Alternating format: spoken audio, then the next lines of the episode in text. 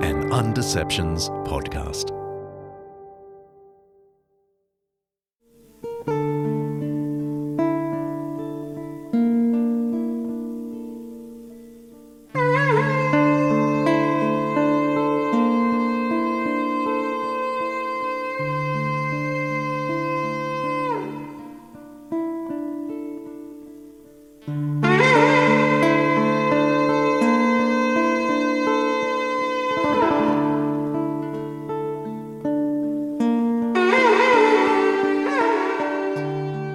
We're thrilled to have another opportunity to share this haunting piece with you from the Yamma Ensemble. When I first heard it, I begged producer Kaylee to get the rights to play it here on Undeceptions for our episode Between Testaments back in Season 5. The Yamma Ensemble is an Israeli world music group with a love of the Hebrew language and ancient instruments like the shofar, which you heard at the start of the track. A shofar was typically made of a ram's horn, and it was used in antiquity as a kind of Jewish calling voice, calling people together.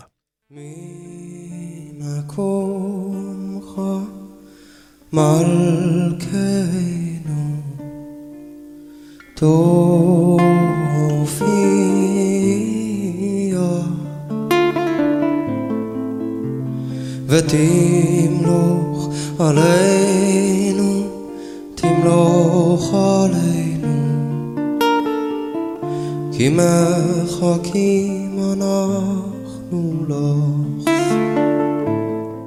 song uses words from an ancient Jewish prayer, and it's all about the longing for the promised Messiah.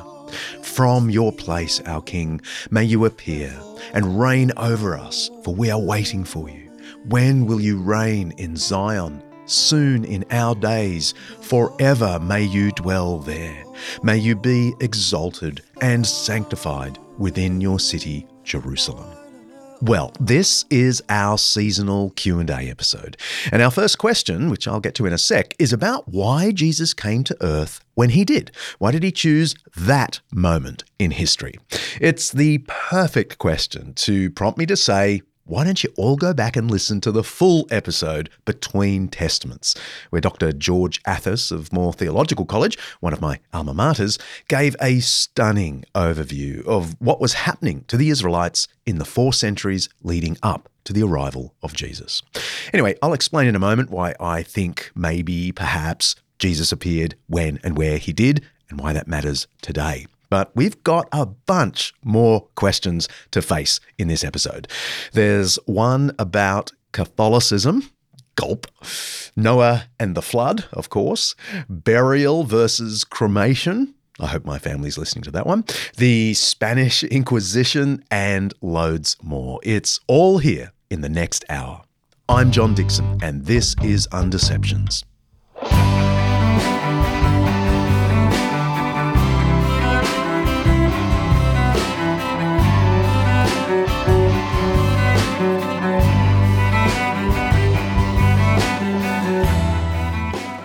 Each episode of Undeceptions, we explore some aspect of life, faith, history, science, culture, or ethics that's either much misunderstood or mostly forgotten, with the help of people who know what they're talking about, except for these Q&As, arguably.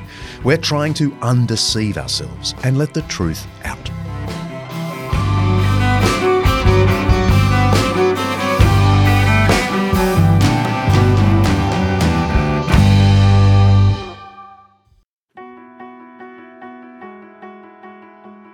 This episode of Undeceptions is brought to you by Zondervan Academic's new book, The Truth in True Crime, What Investigating Death Teaches Us About the Meaning of Life, by acclaimed cold case homicide detective J. Warner Wallace. After years of investigating the causes behind deaths and murders, chasing leads and solving crime, Wallace decided to focus some of those same instincts on the most notable death in human history, the death of Jesus. And while a few of Wallace's cases remain open, unsolved mysteries, the death of Jesus obviously wasn't one of them. His investigation transformed him from atheist to believer. Many of us are hooked on the latest true crime podcast. I'm looking at you, my darling Buff. But Wallace reckons there's more than mere entertainment to be found in some of the big murder mysteries of his career. The Truth in True Crime offers some of the lessons Wallace has learned about human nature from both his murder investigations and ancient biblical wisdom. It's a cool idea for a book. You can pre-order your copy of The Truth in True Crime by J. Warner Wallace now on Amazon, of course, or even better, head to zondervanacademic.com/undeceptions. Don't forget to write /undeceptions. zondervanacademic.com/undeceptions.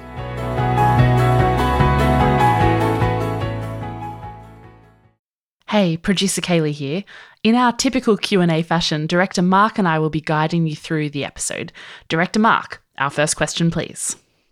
Joshua asks, why did Jesus come during the ancient period? I get why Jesus came to fulfill God's promises and save the world, etc., but why this specific time period and place? Why didn't Jesus come in, say, the medieval era or the 1900s? Why was it ancient Rome? Well, Joshua, the simple answer is we don't know. We can only speculate.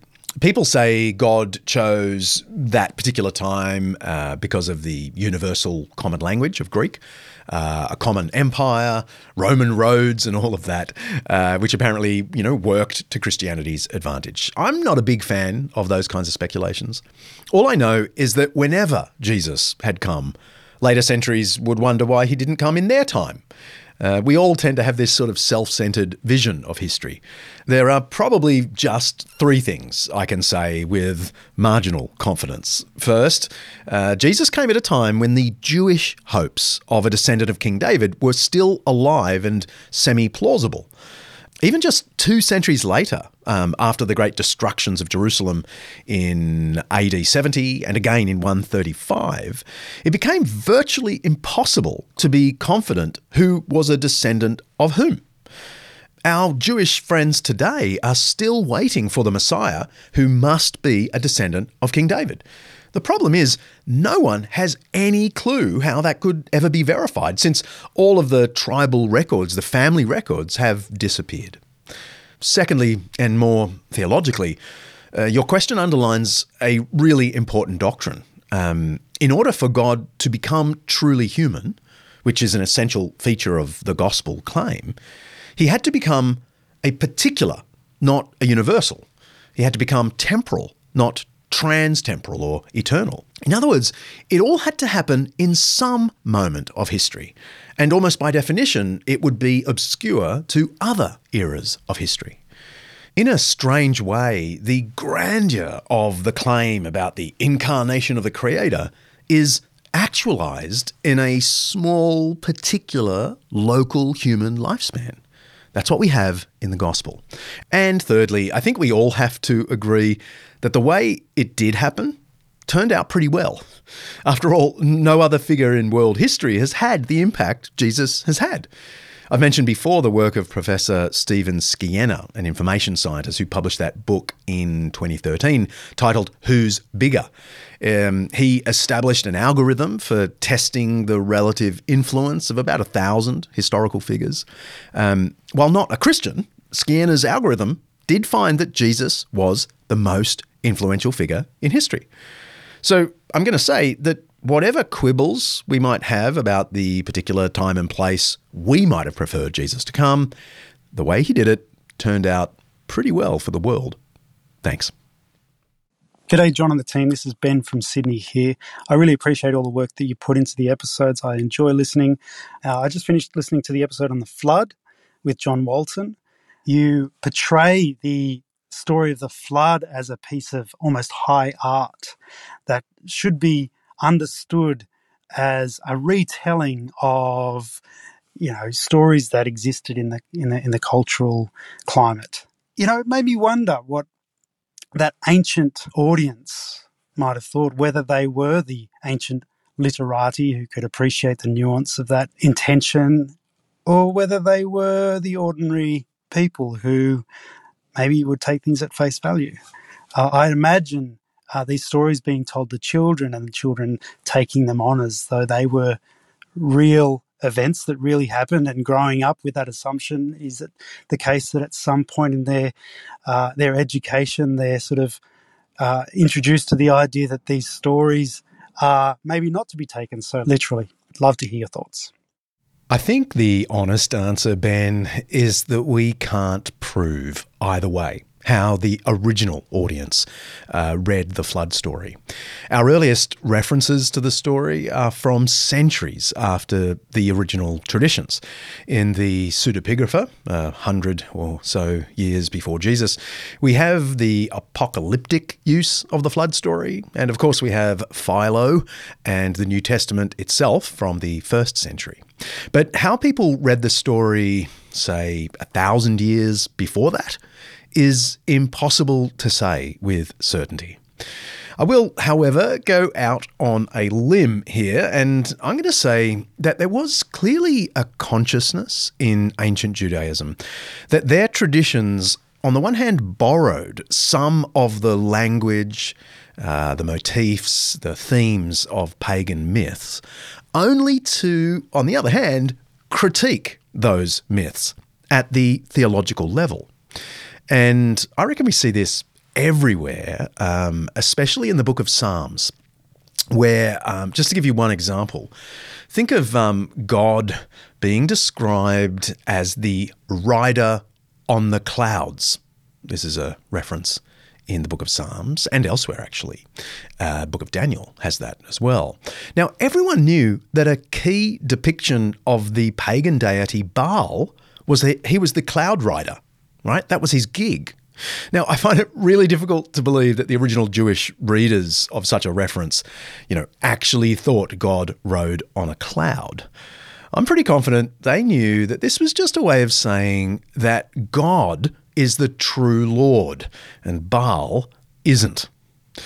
In the same way, I am, let's say, 68% confident that the original readers of the flood narrative saw it first as a theological correction of the many pagan flood myths from the centuries before.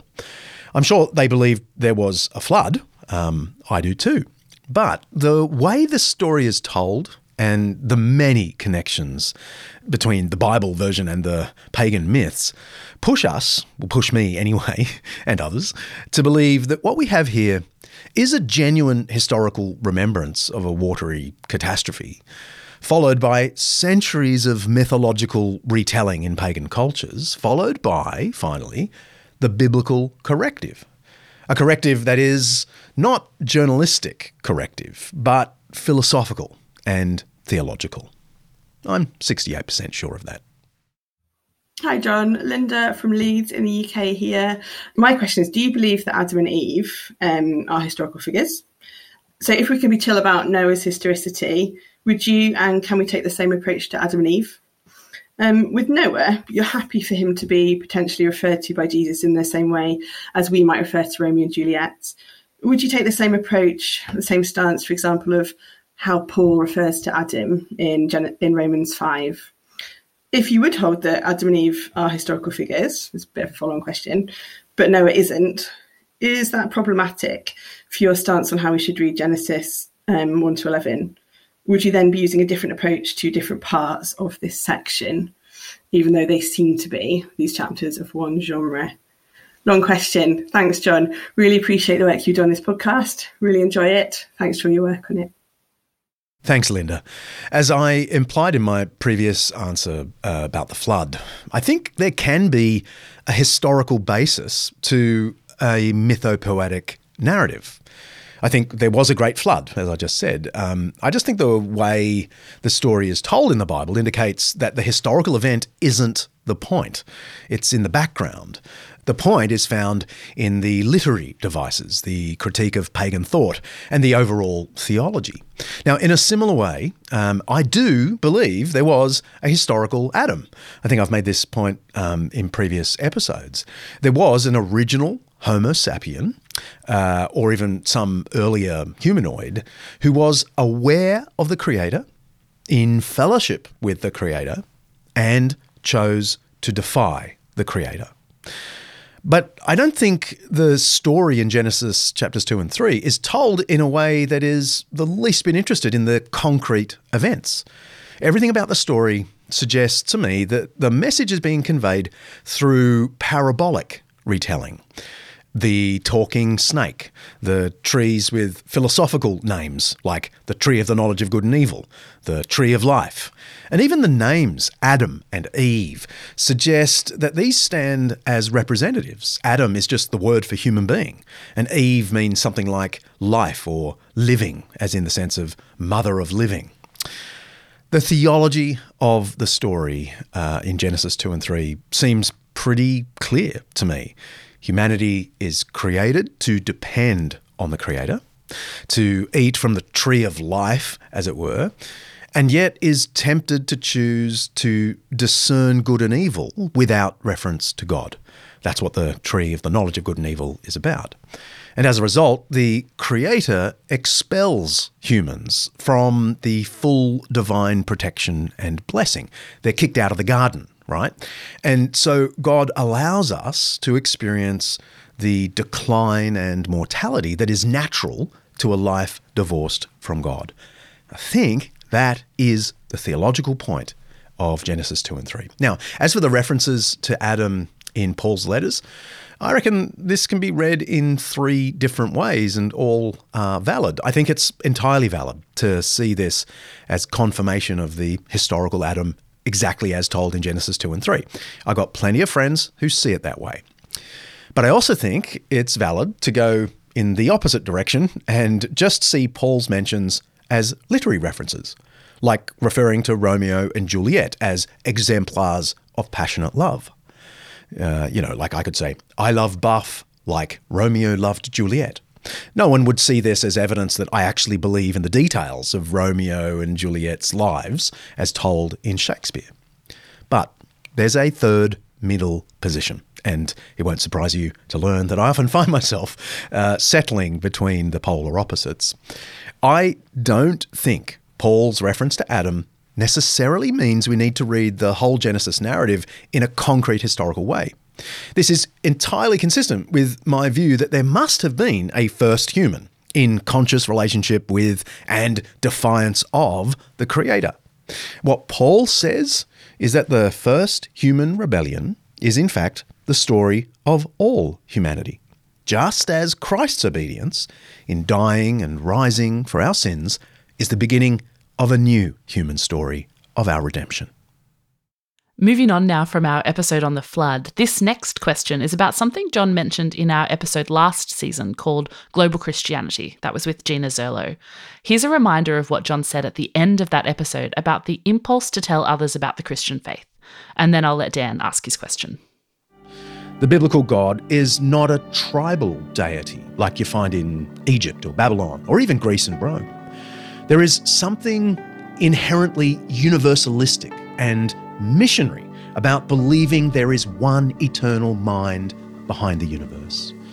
That's why there was even a tendency in ancient Judaism before Jesus, at least to hope and pray for the conversion of all the nations.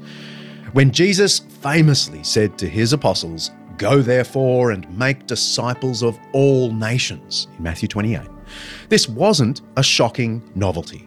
It was the fulfillment and intensification of the ancient Jewish monotheistic hope to be a blessing to all the peoples of the world. I know the terms proselytizing and even... G'day, my name's Daniel. In your episode on global Christianity, you mentioned the missionary impulse within Judaism. In the New Testament book of Acts, we meet some people who are described as God-fearers. My question is, how many of these God-fearers were there around in the first century? And what motivated them to worship the God of Israel? Ah, Dan, my happy place. I'll try and be restrained. You're right to observe that we find non-Jewish God-fearers in the book of Acts in the New Testament. We also find lots of evidence of this in other ancient literature and inscriptions. There were about 60 million people in the Roman Empire in the first century, give or take, and about 2 to 4 million of them were Jews, either naturally born Jews or converts to Judaism. And then there were God-fearers. I think we can pretty confidently say that the things that attracted people to Judaism were monotheism and the ethic of justice. Greeks and Romans had long known that their best thinkers, you know, people like Plato or Aristotle or Plotinus, were pretty close to being philosophical monotheists, and they advocated a virtuous life centered on justice.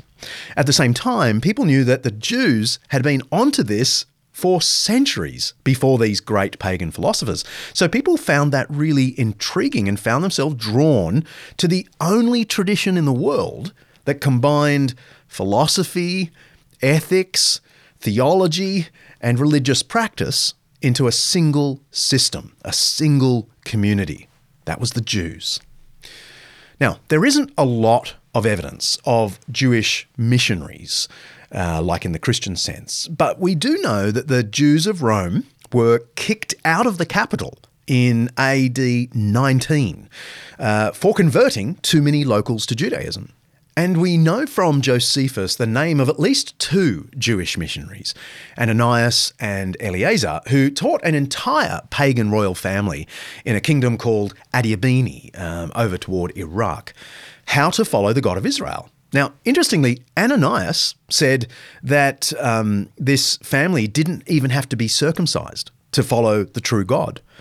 Eleazar, however, was a complete party pooper, and he insisted they all had to be circumcised in order to be full Jews, and that's what they did.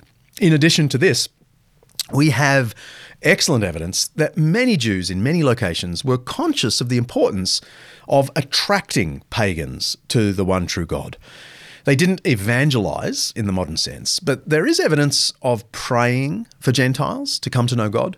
There's evidence of consciously living out the life of justice in order to promote the wisdom of the Jewish law among the Greeks and the Romans. And there is evidence even of inviting pagans to worship services, whether festivals or synagogue services. There's a passing reference in Josephus that says the Jews of Antioch were, and I'm going to quote, constantly bringing their Greek neighbours to the Jewish ceremonies and even incorporating these Greeks, at least in some measure, into their community. My own doctoral thesis explored this in some detail, and I made the perhaps controversial argument that the entire concept of Christian mission can be seen as an outgrowth and intensification of the already existing Jewish eagerness to see all the world come to know God. My study also explored pagan propaganda and mission, that is, Greek and Roman religionists trying to convert others to their ways. But the fact is, there's a real dearth of evidence. Only the Cynic philosophy seems to have had any conscious worldwide impulse, and it never really took off. Anyway, I'm getting distracted. Cool question, Dan. Our next question relates to abortion, which we discussed in depth in an episode called Pro-Life. That's episode 49. Just a content warning here that although it's a hypothetical question, it is a tricky one and could be distressing for some of our listeners. Greetings from Canada. My name is Anaya and I'm 14 years old. I first want to say how much of a blessing this podcast has been. Ever since I found out about it, it's one of my favourite podcasts to listen to, and I find myself in anticipation for the newest episode to come out. I thank you all who are part of Undeceptions, because it has been such a helpful resource to questions I've had, and it definitely has helped expand my knowledge. I have one question that I hope you'll be able to answer. Suppose a pregnant mother in labour has a series of complications that if she births the baby, she'll die. But if she doesn't birth it soon, the baby will die. Would it be a sin if you chose the mother to live and the baby to die? Thank you. Firstly, Anya, thank you so much for those encouraging words. I absolutely love the thought that someone on the other side of the world, well, actually, I now live pretty close to you, but you know what I mean, finds that what we do here at Undeceptions is uplifting. Your question is a painful one, so I tread carefully here. I think the reality is that nowadays your hypothetical almost never comes about. But you're right to ask questions about extreme cases. The extremes do, in a sense, test the coherence of a view at the margins. This is why on the other side of the debate, it is perfectly valid for a pro-life person to ask a pro-abortion person if they would support the mother's choice to kill the fetus on the very day she goes into labour. If abortion is moral, this sort of question tests the theory at the extreme. But of course, even this particular extreme of a mother killing her fetus on the day of the labour almost never happens. My own view of your hypothetical won't be shared by all pro-life people. I do believe in a self-defense or self-protection justification for killing. If someone is falling from a 5-story building directly onto me so that I would cushion their blow and save their life, but I would die, I don't think I'm obliged to just stay there and die on their behalf. I think that would be noble, above and beyond, but not my duty. So I think I am permitted to step out of the way, even if this causes their death. In a similar way, I do believe that the mother is within her moral rights to choose to let the baby die if it's clear that continuing the labour will kill her. That said, I would have all the admiration in the world for a mother who chose to die in order to let her baby live.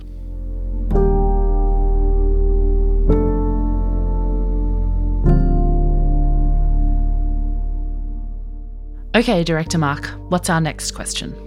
Jackie asks, I teach school students who are blind or have low vision, and some have a hard time understanding what their blindness means in regard to their relationship with God. I'm keen to know if you have a way to account for the descriptions of blindness in such a way that my students can hear the different passages and still see themselves as loved and valued by a good God, even if or when they are not healed, and despite the fact that some passages use blindness as a criticism. These are some of the passages I've been thinking about. From Leviticus 21, the Lord said to Moses, "Say to Aaron, for the generations to come, none of your descendants who has a defect may come near to offer the food of his God. No man who has any defect may come near. No man who is blind or lame, disfigured or deformed." From Malachi chapter 1, "But you ask, how have we defiled you?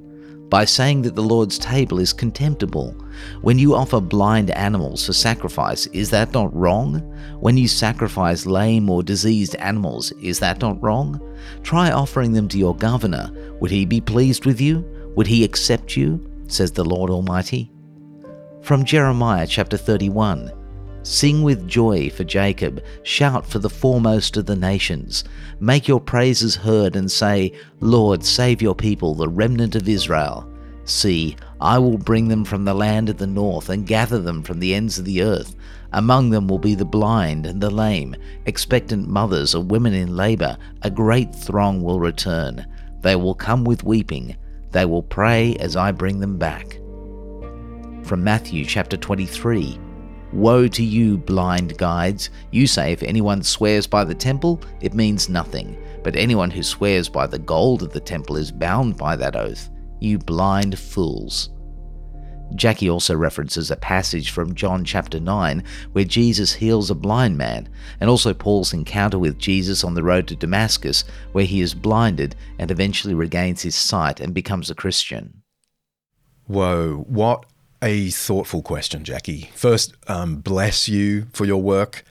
I reckon you're going to have far more insight than I could have, but unfortunately, you've asked me.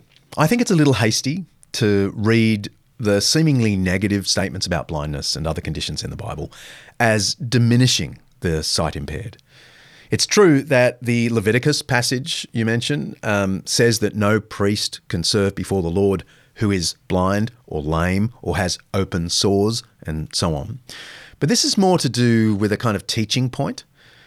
Just as the distinction between clean foods and unclean foods was a kind of enacted parable of the distinction between sacred and what we might call secular. So the priests were to represent the people to God and God to the people without any obvious impairment. And the command in Malachi not to offer blind or diseased animals to the Lord in sacrifice is, if you read it in context, clearly about Israelite worshippers trying to get rid of their less valuable animals, that is, animals that have less market value, and keep their more expensive animals for themselves, for their commerce. And the Jeremiah passage lists the blind along with the lame and expectant mothers as those who are redeemed by God. The point is that these are typically vulnerable people. And in the passage, God holds them up as objects of his special care and vindication. And I think we can all agree that left to their own, people without sight are indeed vulnerable. The wonderful services we have in our society to help the blind community is a lovely reflection of the biblical mandate to honour the vulnerable, to lift them up. And in a way, that's exactly what you're doing in your teaching. I think you're onto something in mentioning physical blindness sometimes being paired or even contrasted with spiritual blindness. The John 9 passage is interesting because it actually makes the point that the blind man is more spiritually insightful than the seeing religious leaders. And Paul's blindness at his conversion is a picture of his hardness of heart until the scales fall from his eyes. I don't think there's any sense that blindness is a morally bad condition here. I think it's just a powerful real-world picture of not seeing a truth. I suppose I can see how sight-impaired people might take exception to this, especially if it developed into a kind of stigma that connected blindness with lack of insight. But I don't think that was in the minds of the Bible writers or God. The final thing to say is that Jesus welcomed the blind to him. Yes, he then healed them. This clearly suggests that sight is preferable to non-sight. I'd be interested to know if the blind students in your community would agree with that statement. But the interesting thing in Matthew 21 is that Jesus has just been telling the temple priests that they are 1,000,000 miles from God. They are the den of robbers and all of that. And then the very next sentence says, "And the blind and the lame came to him in the temple." The blind and the lame culturally were discouraged from entering the temple courts, but Jesus received them. Yes, he healed them, but first he received them. And what's more, they seem to have had the insight that he would accept them. God bless you, Jackie.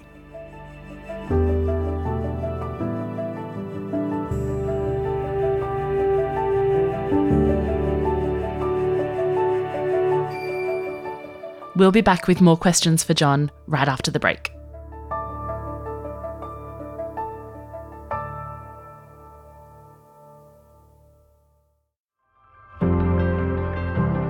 In the Democratic Republic of Congo, corruption and conflict have plagued communities like Kindu for decades, and access to quality education as a result is scarce.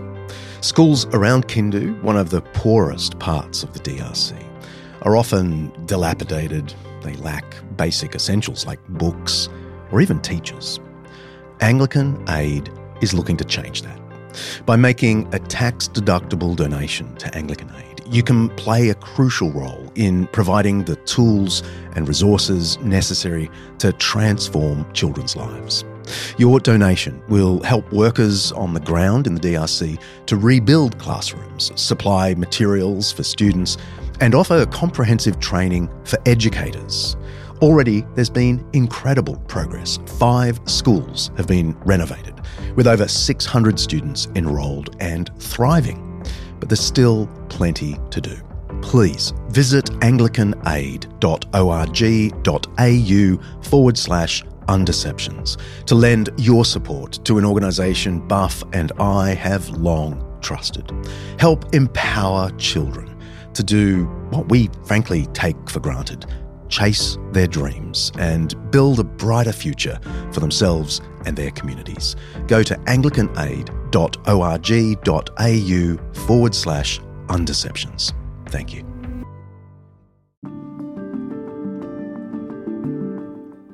We are so grateful to our friends at Morling College for their support of the Undeceptions podcast. And they've just launched Morling to Go, a free series of short courses for you to explore key questions about the Christian faith, like why believe in God? That's a good one. How can a good God let bad things happen? Or simply, why Jesus? You can check out the free Morling to Go series and other study options hand-picked specifically for Undeceptions listeners. Just go to morling.edu.au/undeceptions. Morling, by the way, is spelled Morling .edu.au/undeceptions.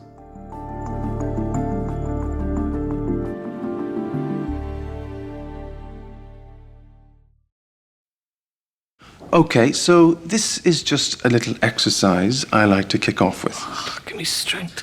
I want you guys to give me examples of things that Catholics and Protestants have in common and things that they don't have in common.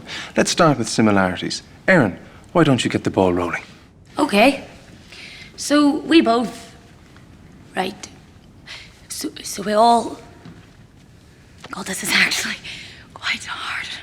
Anything at all, a small thing even. Okay, so, right. God, I'm actually drawing a blank here, to be honest. Not to worry. Someone else, a similarity, yes. Protestants are British and Catholics are Irish. So that's actually a difference. Quite a big difference. But that's okay, we can write that down. Now, back to similarities. Yes.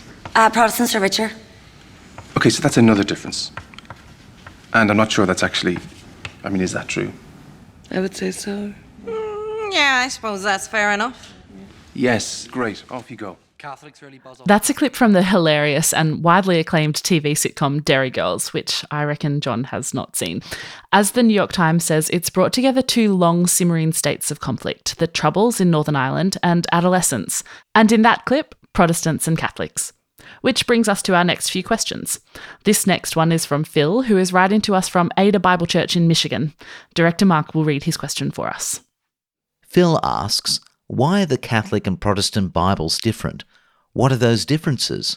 Should Protestants read the books that are in the Catholic Bible too? What can Protestants learn from those books? How have those differences changed how Protestants and Catholics view the world? Thanks, Phil. Say good day to all my friends at Ada. The answer is pretty simple. While the Catholic and Protestant New Testaments are the same, the Catholic Old Testament has half a dozen or so pretty small extra books, like Tobit, 1 and 2 Maccabees, and so on.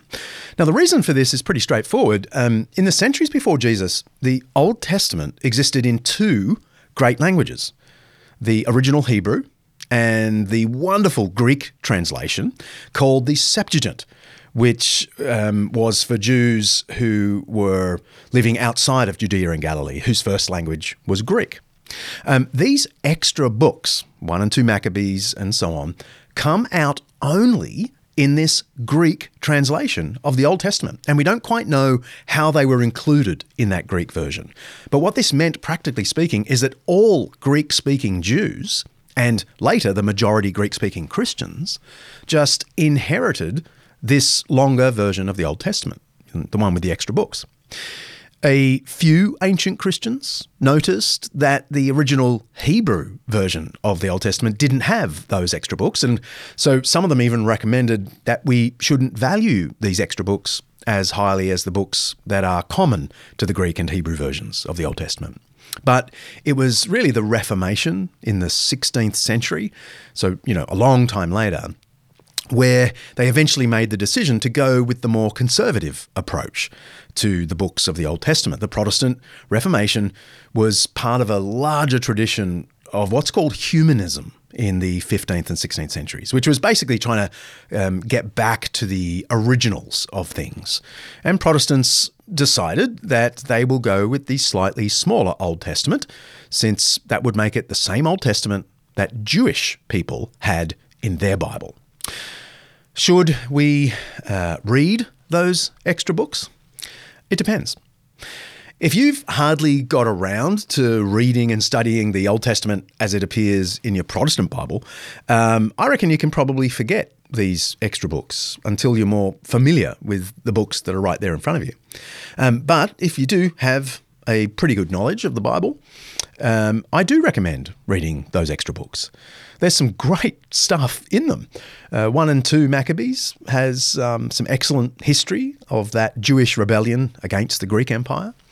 Ecclesiasticus, or what's also called the Wisdom of Ben Sira, is full of Jewish wisdom on everyday life. You know, how to have a banquet, how to listen to music, and tons of other even more important things. In fact, Anglicans listening may be aware that the Book of Common Prayer, while it doesn't recognise these extra books as scripture, nevertheless offers a few set readings from these so-called apocryphal books. There is biblical wisdom there, even if the prayer book doesn't see these books as part of the Bible itself. My name's Jody, and I attend Ada Bible Church, which is where I first saw you, and I'm so grateful for your teachings, and the Doubter's Guidebook is great. I am wanting to learn more about the Catholic faith and what happened before it actually became so ritualized. And I'm curious about the church before the Catholic faith actually became the Catholic faith. Thanks. Jody, there is a whole episode or two or three just in your question. A quick comment about the word Catholic. I know we use it today just to mean Roman Catholic, but I don't really want to give away the word that quickly, because originally the word just meant the universal church. That's what the word Catholic means, universal. In the ancient Apostles' Creed, for example, it says, I believe in the Holy Catholic Church. But in the ancient context, that word Catholic was being used here to mean the universal church beyond the Church of Rome. So if you believe in God the Father, who is the Creator, in God the Son, the Redeemer, crucified and raised and coming again, and in God the Holy Spirit, who guarantees our eternal resurrection, if you believe all that, you, my friend, are a Catholic in the true sense.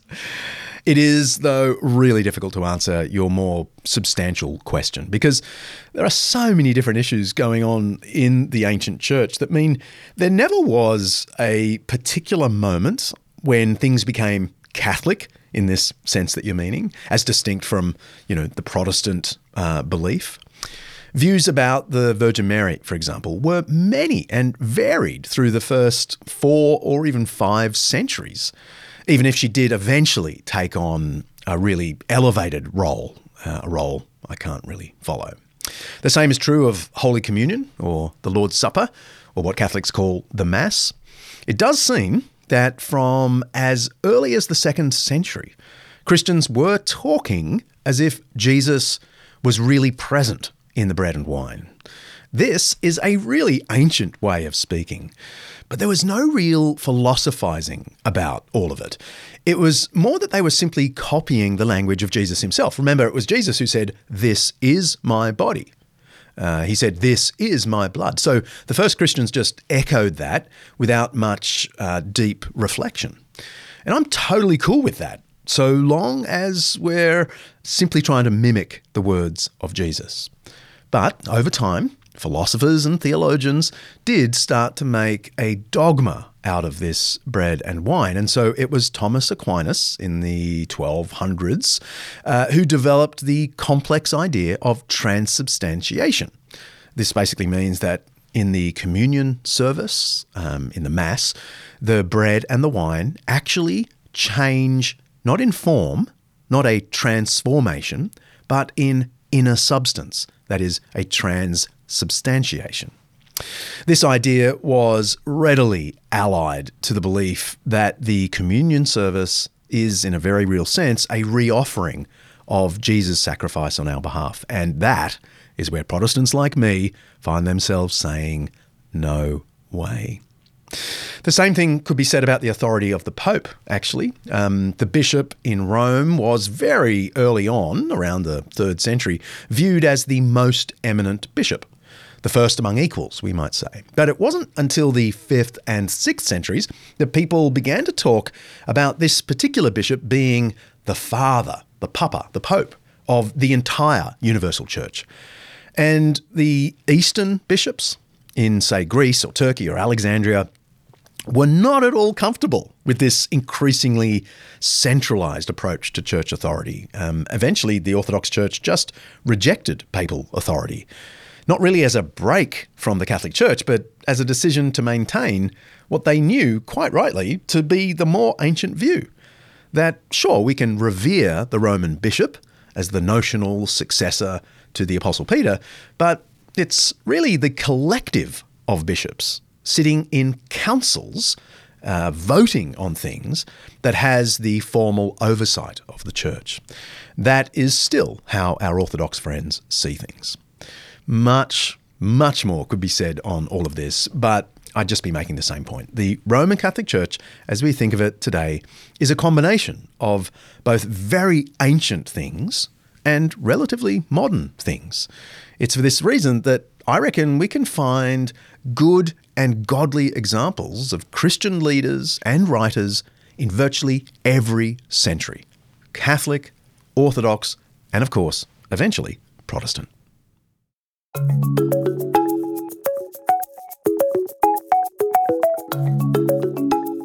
The National Funeral Directors Association has predicted that by 2035, nearly 80% of Americans will opt for cremation. As late as 1970, according to figures from the Cremation Association of America, only about 5% of Americans chose the method. In 2020, more than 56% of Americans opted for it. In an article from The Conversation, urban planning professor David Sloan from the University of Southern California said the expense of a burial, environmental concerns, and fewer Americans claiming a Christian faith are three factors leading to a rise in cremations across the country. That's director Mark reading a news report from 2018 using research from the American National Funeral Directors Association. It brings us to our next question from Brent, which sort of relates to our episode on heaven. That's episode 64, called Kingdom Come. Brent asks, what's the deal with burial versus cremation, specifically around our renewed bodies that God will transform us into? Does cremation hinder this? Brent, it's true that burial was always preferred in the history of Christianity, but not because of some dogma that God can't raise a person to life who's been cremated, but more because a buried person in a grave provides a greater picture, a symbol of the resurrection of the body. Enough people had died in fires or been martyred with fire for Christians to have long had a robust theology of God being able to raise people from their decayed ashes.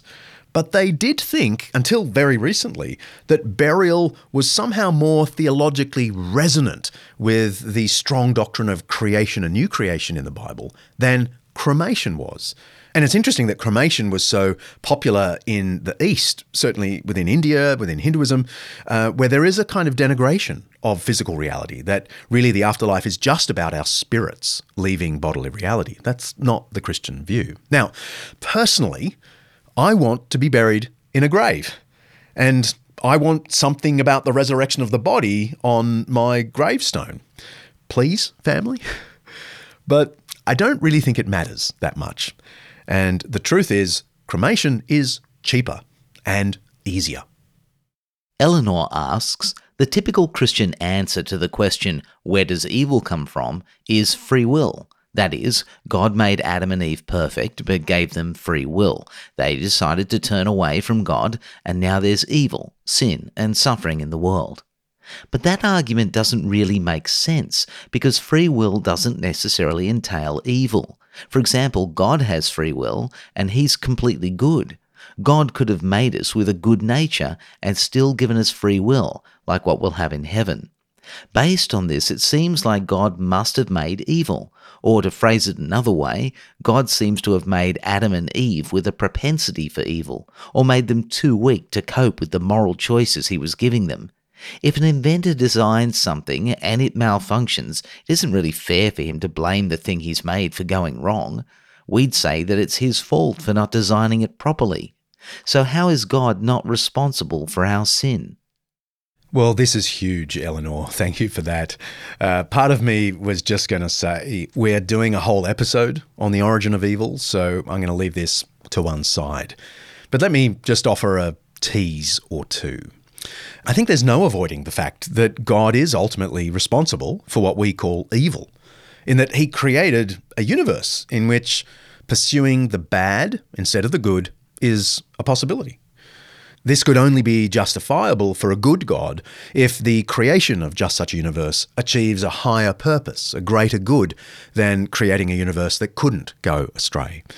I've said before in some other podcast episode that there is a vague analogy in the best kind of stories, whether fiction or non-fiction.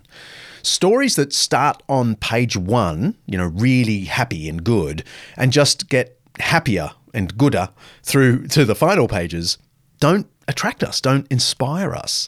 There is something about the tension and resolution, the tragedy and recovery, that makes great stories and great life experiences greater, precisely because they are redemption stories.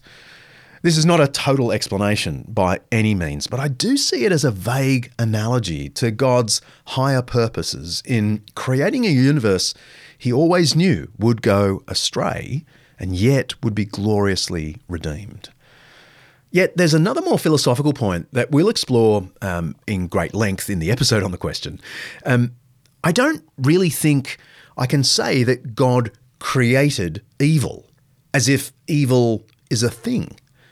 Evil is almost definitionally nothing, no thing. Some of the great Christian philosophers, from Augustine to Thomas Aquinas, pointed out that what we call evil really is, if you think about it, a curbing or restriction of the good. It is the negation of a real thing. Good is a real thing, just as darkness isn't really anything except the deprivation of light. And light really is a thing. So evil is the non-achievement of the good. It's the deprivation of the thing that is good. So evil is kind of parasitic and non-existent. Now, I'm not saying evil is an illusion and that we don't feel its effects. Of course, it is real in that sense, and we do feel its effects. What I'm saying is that what we call evil is the real-world effects of people defying, curbing, depriving themselves and us of the concrete good of this world. As creatures, we are ultimately incapable, when living independently of the divine life, of maintaining the good, the real thing of the good. We collapse into the nothingness of the deprivation of the good we call evil. But in God's kingdom, when we are fully animated by the divine life, by God's Spirit, only then will we have the capacity not to fall from the good into the nothingness of evil. That must be frustratingly brief, but I throw it out as a teaser. Stay tuned. Thanks so much, Eleanor. Hi, John. It's Beck here from regional New South Wales.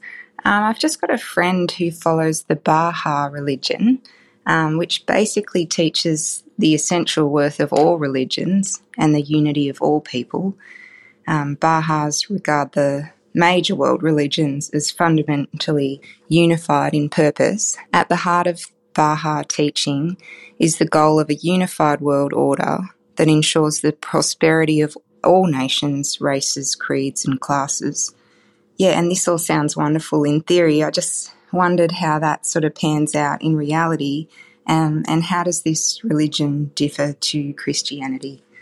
Thanks, John. Beck, the Baha'i religion, which was developed only in the 19th century, is a well-meaning attempt to bring peace out of the division among the religions. The problem is, in seeking to honour all the religions as one, Baha'i actually dishonors every one of them. The basic premise of the Baha'i adherent is that each religion has simply preserved a perspective on the larger truth.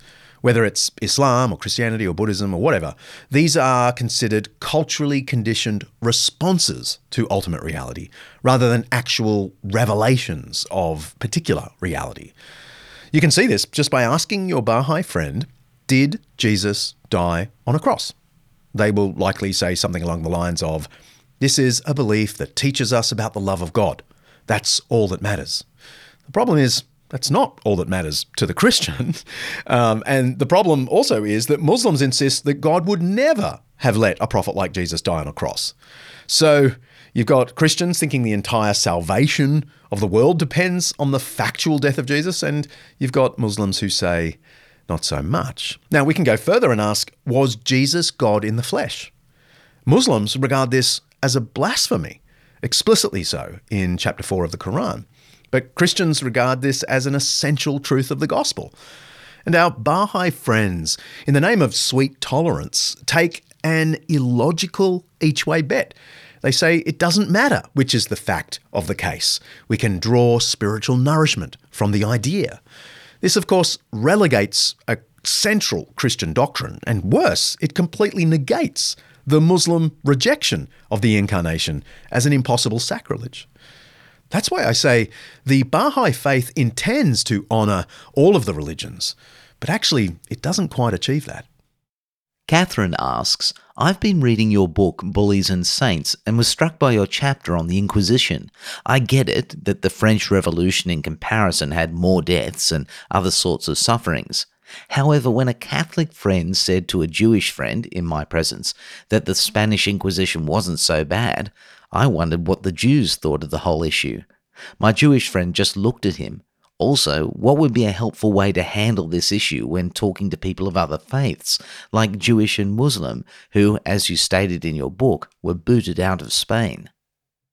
Wow, Catherine, I really hope I didn't give the impression in my book that the Inquisitions weren't really that big of a deal because, you know, the French Revolution killed 3 times as many people in 9 months as the Inquisition killed in 3 centuries. Both, in my view, are blasphemies. I think the point I was trying to make, perhaps not as plainly as I could have or should have, is that when you look at this sort of thing, it's clear that the problem can't be religion or irreligion. The problem is the human heart, driven by a passion unrestrained. And you're right that the treatment of Jews was particularly awful in the Inquisition, and long before and since. We're going to do a full episode on anti-Semitism, on Christian anti-Semitism. So watch out for that. It won't be pretty. There'll be no minimising. The point will be the same theme I tried to convey in the book you mentioned. Christ gave us a beautiful tune to love everyone, even our enemies. And the truth is, Christians have frequently sung badly off key. Lord have mercy. Here's our last question for this episode, and I love it.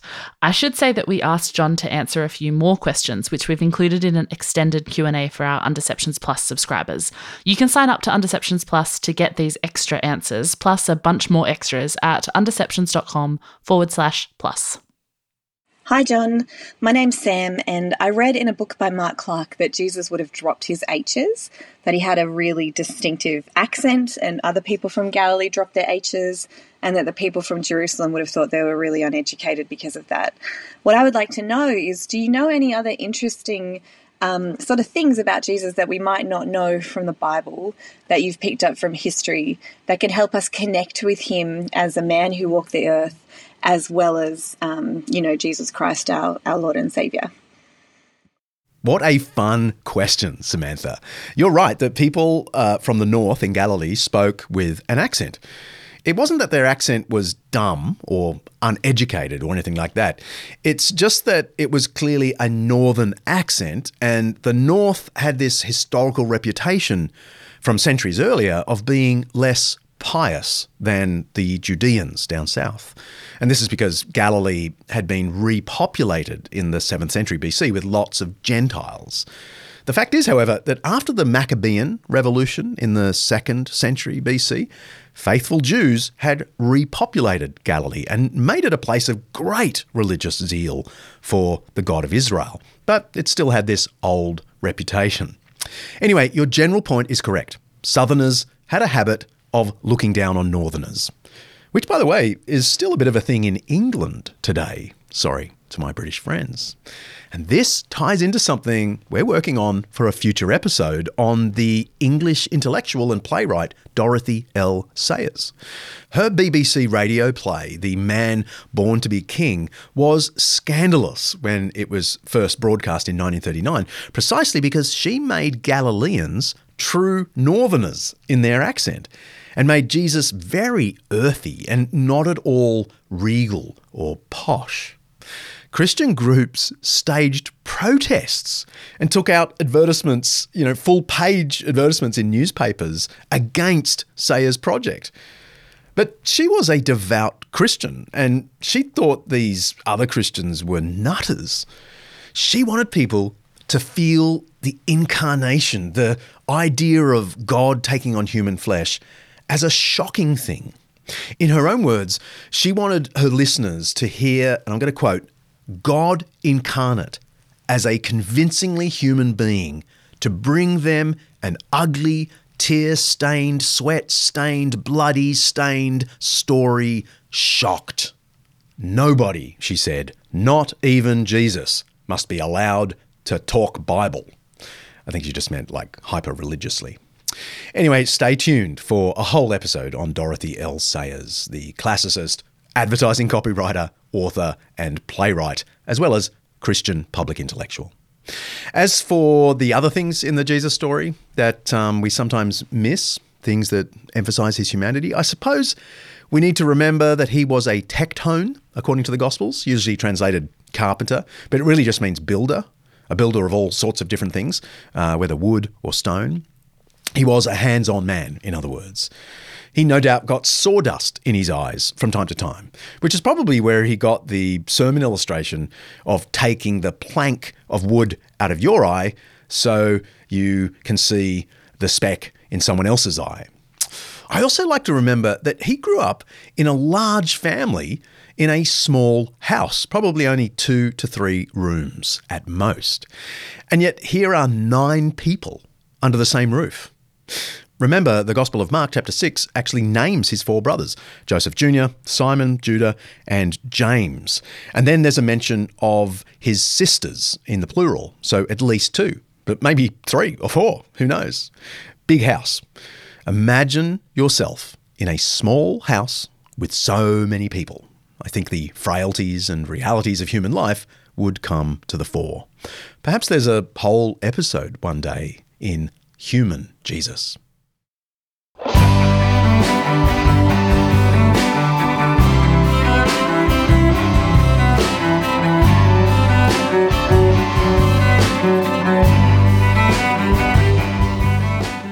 If you like what we're doing, there are a bunch of things you can do for us, and we need them all.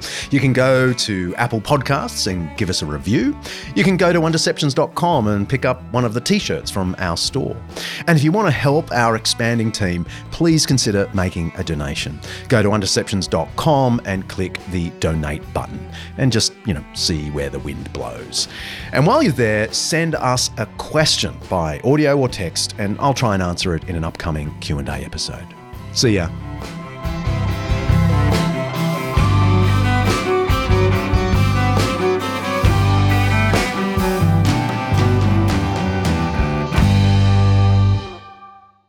Undeceptions is hosted by me, John Dixon, produced by Kaylee Payne and directed by Mark Hadley. Sophie Hawkshaw is on socials and membership. Alistair Belling is our writer and researcher. Siobhan McGuinness is our online librarian. And Lindy Leviston remains my wonderful assistant. Editing by Richard Humwe, and special thanks to our series sponsor, Zondervan Academic, for making this Undeception possible. Undeceptions is the flagship podcast of undeceptions.com, letting the truth out.